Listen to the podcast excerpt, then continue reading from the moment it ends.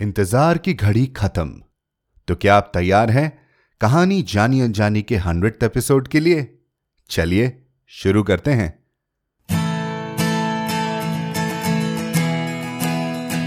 आप सुन रहे हैं कहानी जानी अनजानी, पीयूष अग्रवाल के साथ। चलिए, आज की कहानी का सफ़र शुरू करते हैं। नमस्कार दोस्तों और ये लगा दिया हमने और आपने मिलकर कहानी जानी अनजानी में शतक। आज हम ले आए हैं आपके लिए सौवा एपिसोड। ये सफ़र हमने सिर्फ़ बारह एपिसोड के सीरीज़ के साथ शुरू किया था, लेकिन आपके साथ और आपके प्यार ने हमें इस खूबसूरत मुकाम तक पहुँचा दिया है। हम शुक्रगुजार हैं हमारे सब लेखकों के, जिन्होंने हमें अपनी कहानियाँ पढ़ने दी और इंटरव्यू के लिए समय भी निकाला। और हाँ, उन जाने माने लेखकों का भी जो हमारे बीच आज नहीं है, लेकिन जिन्होंने हिंदी साहित्य के रूप में एक खजाना दिया है हमें। आज का एपिसोड होने वाला है बहुत स्पेशल। उम्मीद है आपको बोनस एपिसोड में दी गई झलक पसंद आई। लेकिन पहले हमारे परिवार वालों के लिए एक विशेष सूचना। इस एपिसोड के बाद हम लेंगे एक ब्रेक और जल्दी लौट कर आएँगे कुछ हफ्तों में। तब तक हमारे क्राउड फंडिंग कैंपेन में योगदान करें और उसे सफल बनाएँ। ताकि हम आप तक ला सके खूबसूरत कहानियों का सिलसिला फिर से एक बार। योगदान करने के लिए पीयूष अग्रवाल डॉट कॉम पर सपोर्ट द शो लिंक पर क्लिक करें। हंड्रेड एपिसोड के इस खास मौके पर हम ले आए हैं आपके लिए पहली बार एक ऑडियो ड्रामा। सस्पेंस, रोमांच से भरे इस ड्रामे को रिचर्ड मैथेसन की लिखी कहानी बटन बटन पर आधारित किया गया है। इस कहानी का हिंदी रूपांतरण मैंने, यानी पीयूष अग्रवाल ने किया है, और आवाज़ें दी हैं बैंगलोर थिएटर के प्रतिभाशाली कलाकारों ने। सत्रह मिनट के इस छोटे से ड्रामा का पूरा लुत्फ उठाने के लिए कानों में हेडफोन लगाएँ, या फिर बड़े स्पीकर पर अपने परिवार के साथ सुने। इस ड्रामे के लेखक और एक्टर्स के बारे में और जानकारी के लिए हमारी वेबसाइट पर जाएँ। तो क्या आप तैयार हैं कहानी के लिए? बटन बटन रिचर्ड मैथसन अनुवाद व अनुकूलन पीयूष अग्रवाल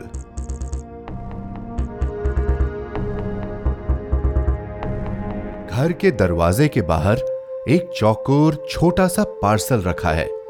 उस पार्सल को सेलो टेप से अच्छे से पैक किया गया है। पार्सल पर हाथ की बहुत सुंदर लिखावट के साथ नाम और पता लिखा गया है। Mr and Mrs Lal 202 Shri Sai towers CKP colony Borivali Mumbai चार शून्य शून्य नौ एक अरे ये किसने भेजा है?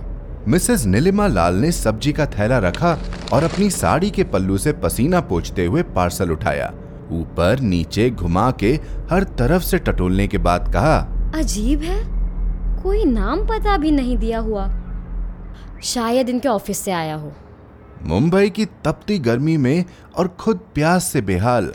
उन्होंने फटाफट ताले में चाबी लगाई और घर में दाखिल हुई।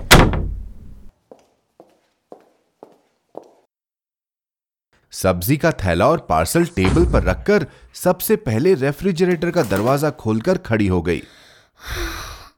कब से कह रही हूँ अरविंद को, घर में एक एसी लगा लेते हैं। लेकिन हमेशा एक ही बात, फालतू बिजली का बिल बढ़ जाएगा। एक बार प्रमोशन मिल जाए फिर देखते हैं। इनके प्रमोशन के इंतज़ार में कहीं मैं परलोक न सिधार जाऊँ।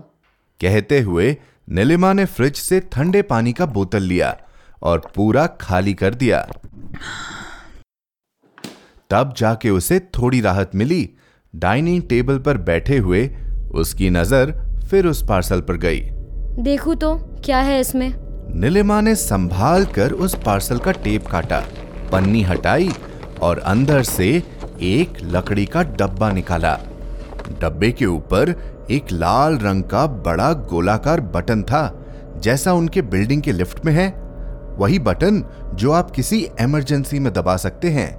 उस लाल बटन को कांच के पारदर्शी कवर से ढका गया था। अब ये क्या है भला? इस बटन को दबाने से क्या होगा? अरे, ये तो लगता है लॉक है। नीलिमा ने उस कांच के कवर को खोलने के प्रयास में उस बक्से को ऊपर नीचे से देखा। नीचे की तरफ़ एक पर्चा लगा था। Mr Shrivastava will come to meet you at 8 PM. Mr Shrivastava अब ये भाई साहब कौन है? ज़रूर कुछ बेचना चाहता होगा। कैसे नए नए पैंथरे आजमाते हैं ये लोग और समझते हैं हम फंस जाएँगे।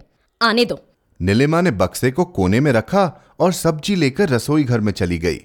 आज रात मेन्यू में मेथी के पराठे और टमाटर की चटनी थी।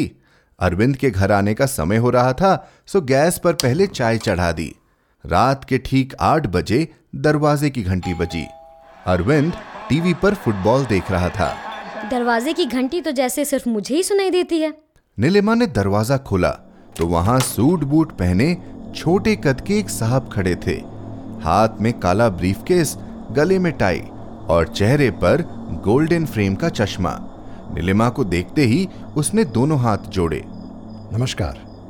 क्या आप मिसेस लाल हैं? जी। मैं मिस्टर श्रीवास्तव। ओ तो आप हैं वो? क्या मैं अंदर आ सकता हूँ? जी नहीं। अभी मैं बहुत व्यस्त हूँ। रुकिए आपका जंतर ला देती हूँ। हमें नहीं चाहिए। क्या आप जानना नहीं चाहेंगे कि वो है क्या? नहीं उसकी कोई आवश्यकता नहीं। वो जंतर। आपके लिए बहुत लाभकारी हो सकता है। धन लाभ। जी धन लाभ। नीलिमा ये सुनकर थोड़ा हकबकाई। उसे उस आदमी का रवैया कुछ ठीक नहीं लग रहा था। सीधे सीधे बोलो क्या बेचना चाहते हो? कुछ भी तो नहीं। इतने में बाहर से आवाज़ें सुन अरविंद भी आ गया। क्या हुआ? कोई दिक्कत? जी नहीं। मैं मिस्टर श्रीवास्तव उस बटन वाले बक्से के बारे में बात करने आया था। ओ वो? है क्या वो? मुझे आपको समझाने में ज़्यादा समय नहीं लगेगा। क्या मैं अंदर आ सकता हूँ? देखो यार अगर तुम कुछ बेचने की फिराक में हो तो फिर रहने दो। जी नहीं। अरविंद ने नीलिमा की तरफ़ देखा। देख लो तुम्हारी मर्ज़ी। ठीक है यार एक बार सुनने में अपना क्या जाता है? आइए। अंदर हॉल में अरविंद ने मिस्टर श्रीवास्तव को बैठाया और नीलिमा ने वो लाल बटन वाला बक्सा लाकर सामने रख दिया। मिस्टर श्रीवास्तव ने अपने कोट के भीतरी जेब से एक सील्ड लिफाफा निकाला और टेबल पर रखते हुए कहा लिफाफे में इस बटन की चाबी है और ये बटन हमारे ऑफ़िस से कनेक्टेड है। लेकिन ये करता क्या है? अगर आप बटन को दबाते हैं तब इस दुनिया में किसी भी कोने में कोई एक इंसान जिसे आप नहीं पहचानते मर जाएगा। और इसके बदले आपको पचास लाख की रकम दी जाएगी। नीलिमा ने यह सुना और उसका मुँह खुला रह गया। वो उस आदमी को घूरे बिना नहीं रह पाई और वो आदमी मुस्कुरा रहा था। क्या मतलब? ये क्या बोल रहे हैं आप? वही जो मैंने अभी बोला। क्या ये कोई मज़ाक है? बिल्कुल भी नहीं। ये ऑफ़र बिल्कुल असली है कोई धोखा नहीं। लेकिन ऐसा हो कैसे सकता है? आपको सच में लगता है कि आप बोलेंगे और हम चुपचाप ये बटन दबा देंगे? तुम्हें यहाँ किसने भेजा है? माफ़ कीजिएगा। मुझे वो बताने की अनुमति नहीं है। लेकिन आप तसल्ली रखिए। हमारी कंपनी मल्टीनेशनल है हमारी सेवाएँ विश्व भर में फैली हुई हैं। बस बहुत हो गया। अब आपको जाना चाहिए। जी बिल्कुल। और हाँ अपने साथ इस बटन को भी ले जाइए। क्या आपको पूरा यकीन है कि आप इस बारे में एक दो दिन तक विचार नहीं करना चाहेंगे? अरविंद ने उस बक्से और लिफाफे को उठाया और मिस्टर श्रीवास्तव के हाथ में थमाते हुए बाहर जाने की तरफ़ इशारा किया। साथ ही दरवाज़ा खोलकर खड़ा हो गया। मैं यहाँ अपना विजिटिंग कार्ड छोड़े जा रहा हूँ। मिस्टर श्रीवास्तव के जाते ही अरविंद ने दरवाज़ा बंद किया और उस कार्ड के दो टुकड़े करके वहीं फेंक दिए। क्या लगता है तुम्हें? क्या था ये? मुझे ये जानने में कोई दिलचस्पी नहीं है। क्या तुम्हें थोड़ी भी जिज्ञासा नहीं हो रही? नहीं। और फिर अरविंद ने टीवी चालू कर दिया। नीलिमा अचंभित सी रसोई में जाकर सब समेटने लगी। जब दोनों सोने के लिए कमरे में गए तो नीलिमा से नहीं रहा गया। तुम इस बारे में बात क्यों नहीं करना चाहते? क्या तुम्हें और जानने की बिल्कुल भी उत्सुकता नहीं हो रही? अरविंद ने खामोशी से एक नज़र आईने में अपने अक्स पर डाला और एक लंबी सांस लेकर कहा मुझे उस बारे में सोचकर भी घिन आ रही है। मैं समझती हूँ लेकिन फिर भी तुम्हें और जानने की जिज्ञासा कैसे नहीं हो रही? क्या लगता है किसी ने हमारे साथ मज़ाक किया है? अगर ऐसा है तो ये बहुत भद्दा मज़ाक है। हो सकता है ये किसी साइकोलॉजिकल रिसर्च का हिस्सा हो। हो सकता है। या कोई अमीर ज़्यादा अपने मनोरंजन के लिए कर रहा हो। हो सकता है। तो? क्या तुम जानना नहीं चाहोगे? नहीं। क्यों? क्योंकि ये अनैतिक है। पाप है। मुझे तो बड़ा दिलचस्प लग रहा है। अरविंद ने नीलिमा का माथा चूमा सोने का इशारा किया और चादर ओढ़ते हुए कहा good night. Good night. Neelima ने आँखें बंद तो कर ली लेकिन दिलो दिमाग पर एक ही बात छाई हुई थी पचास लाख रुपए। सुबह नाश्ता करके जब अरविंद और नीलिमा साथ निकल रहे थे नीलिमा ने बिना कुछ सोचे उस विजिटिंग कार्ड के टुकड़ों को अपने पर्स में डाल दिया। दोपहर में चाय की चुस्की लेते हुए उसने वो टुकड़े निकाले और उन्हें जोड़कर पढ़ने लगी। उस विजिटिंग कार्ड पर सिर्फ़ मिस्टर श्रीवास्तव का नाम और एक फ़ोन नंबर छपा था। लंच करके उसने फिर वो टुकड़े निकाले और जहाँ से फाड़े गए थे सेलो टेप से जोड़ दिया। ये मैं क्या कर रही हूँ? फिर सोचते हुए उसने नंबर डायल कर दिया।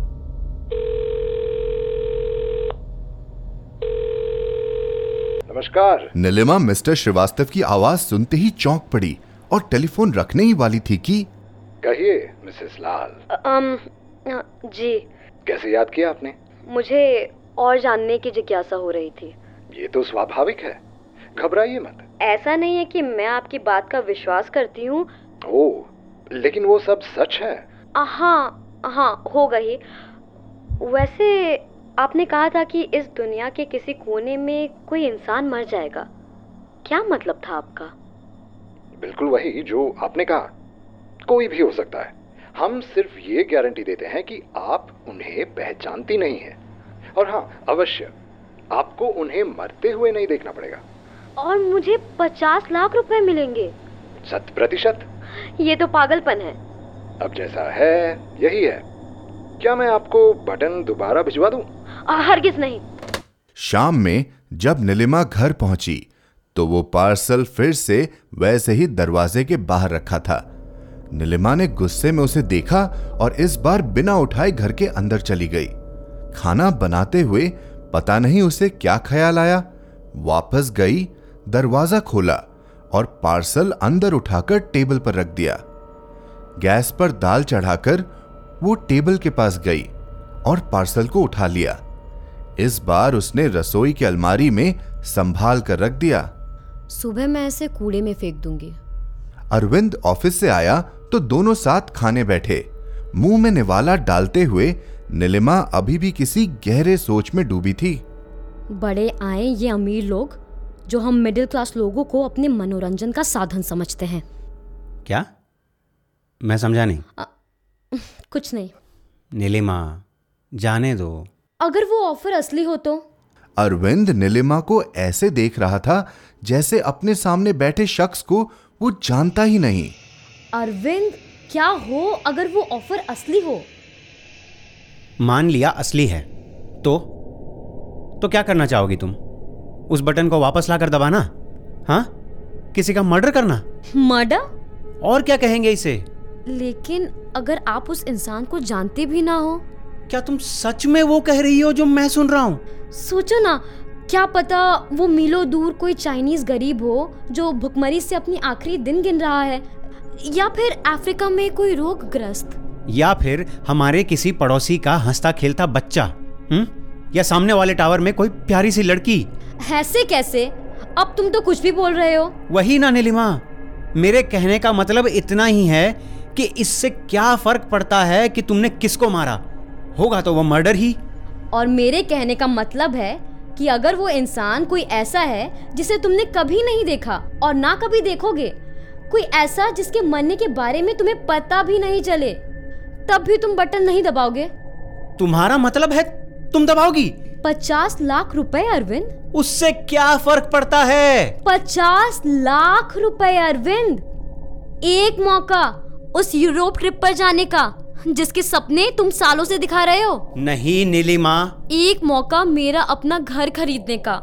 विरार में देख सकते हैं। नहीं नीलिमा नहीं। अच्छा छोड़ो। तुम इतने नाराज़ क्यों हो रहे हो? हम तो सिर्फ़ बात कर रहे हैं। मैं इस बारे में और कोई भी बात नहीं करना चाहूँगा। होप यू डोंट माइंड इतना कहकर अरविंद सोने चला गया और नीलिमा वहीं बैठी रह गई।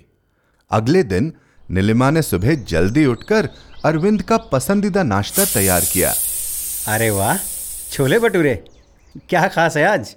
कुछ भी तो नहीं बस मेरा मन किया। अच्छा है तुमने तो मेरा दिन बना दिया। बस मैं तुम्हें बताना चाहती थी कि कि? कि मैं सेल्फिश नहीं हूँ। मैंने कब कहा है ऐसा? नहीं वो कल रात वही सब उस बटन की बातें। मुझे लगा कि तुमने मुझे गलत समझा। क्या मतलब? तुम्हें शायद ऐसा लगा हो कि मैं सिर्फ़ अपने बारे में ही सोच रही हूँ। ओह ऐसा नहीं है। नीलिमा सच ऐसा नहीं है। मैं जब यूरोप की बात कर रही थी वीरान में घर की बात कर रही थी। नीलिमा तुम क्यों ये सब पचड़े में पड़ रही हो? मैं बिल्कुल नहीं पढ़ना चाहती। बस यही कहना चाहती हूँ कि मैं हम दोनों के यूरोप जाने की सोच रही थी। हम दोनों के घर की बात कर रही थी। हमारा अपना घर अच्छा फर्नीचर अच्छे कपड़े एक गाड़ी और हमारा अपना बच्चा। नीलिमा होगा सब होगा। कब? नीलिमा। कब? क्या तुम सच में कह रही हो कि हमें उस बटन को दबा देना चाहिए? मैं बस इतना कह रही हूँ कि ये सिर्फ़ एक रिसर्च प्रोजेक्ट भी तो हो सकता है। वो लोग जानना चाहते हैं कि हम जैसे आम लोग ऐसी स्थिति में क्या करेंगे। इसीलिए बस कहने के लिए कह दिया कोई मर जाएगा। अरे ये देखने के लिए कि लोग कैसे रिएक्ट करेंगे। शर्मिंदगी घबराहट या कुछ और। तुम्हें क्या सच में लगता है कि वो किसी को मार देंगे?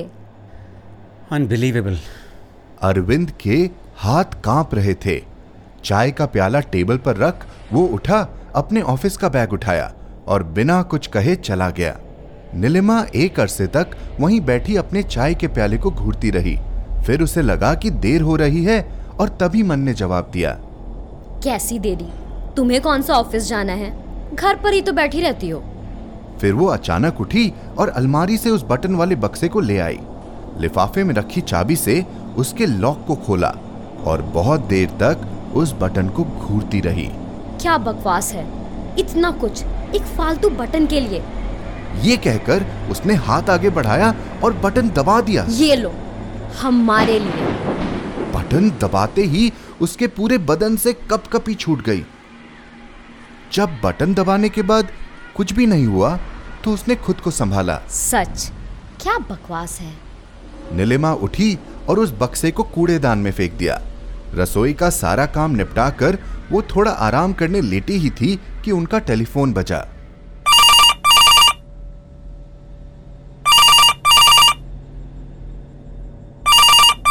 हेलो मिसेस लाल बोलतोय का? जी बोल रही हूँ। मैं लीलावती हॉस्पिटल से बोल रहा हूँ। आपके पति को आज ट्रेन का गर्दी में जोरदार धक्का लगा और वो गाड़ी के नीचे आ गए। मुझे ये बताते हुए बहुत अफसोस है कि हम उन्हें नहीं बचा पाए। नहीं नहीं ऐ- ऐसा नहीं हो सकता। ये क्या बोल रहे हैं आप? ये आप क्या बोल रहे हैं? मैडम मैडम अरे madam I am very sorry madam. अपने आप को थोड़ा संभालो मैडम। आप ये काम करो आप प्लीज़ हॉस्पिटल आकर उनका बॉडी और डेथ सर्टिफिकेट कलेक्ट कर ले। ऐसा नहीं हो सकता। वो बीमा कंपनी को भी हमने ये तिलक कर दिया है। और तभी नीलिमा को याद आया। अरविंद ने अभी कुछ ही साल पहले एक जीवन बीमा पॉलिसी ली थी जिसमें मुआवजे की रकम थी पचास लाख रुपए। नहीं नहीं। ऐसा नहीं हो सकता। बीमा कंपनी को ये ख्याल आते ही। नीलिमा का सर चकराया और वो गिर पड़ी। नहीं हो सकता ऐसा नहीं हो सकता। वो उठी और कचरे के डब्बे से उस बक्से को निकाला। उसके अंदर क्रोध और आंसुओं का ज्वाला फूट रहा था। उसने उस बक्से को ठोक ठोक कर तोड़ दिया। अंदर कुछ नहीं था। ना कोई वायर ना ट्रांसमीटर ना ही कुछ और। वो बक्सा बिल्कुल खाली था। वो कुछ समझ पाती इससे पहले ही दोबारा फ़ोन बजा। लड़खड़ाती पागलों सी वो दौड़ी और फ़ोन का रिसीवर उठाया।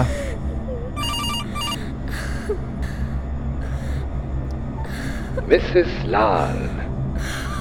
तुमने कहा था कि मरने वाला मेरी पहचान का नहीं होगा। मोहतरमा क्या आपको सच में लगता है कि आप अपने पति को पहचानती थी?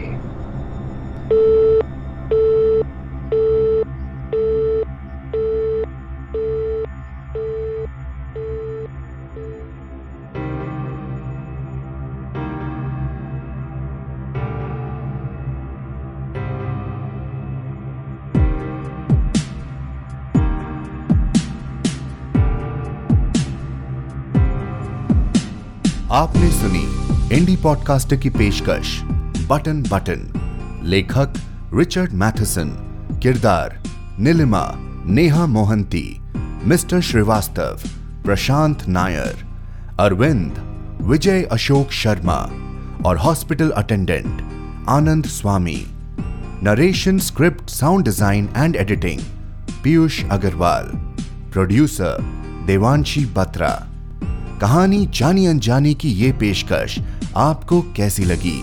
हमें hello at the rate Piyush Agarwal dot com पर ईमेल करें या एप्पल पॉडकास्ट पर अपना रिव्यू डालें। जल्द मिलेंगे। अपना ख्याल रखिए, स्वस्थ रहिए और मुस्कुराते रहिए।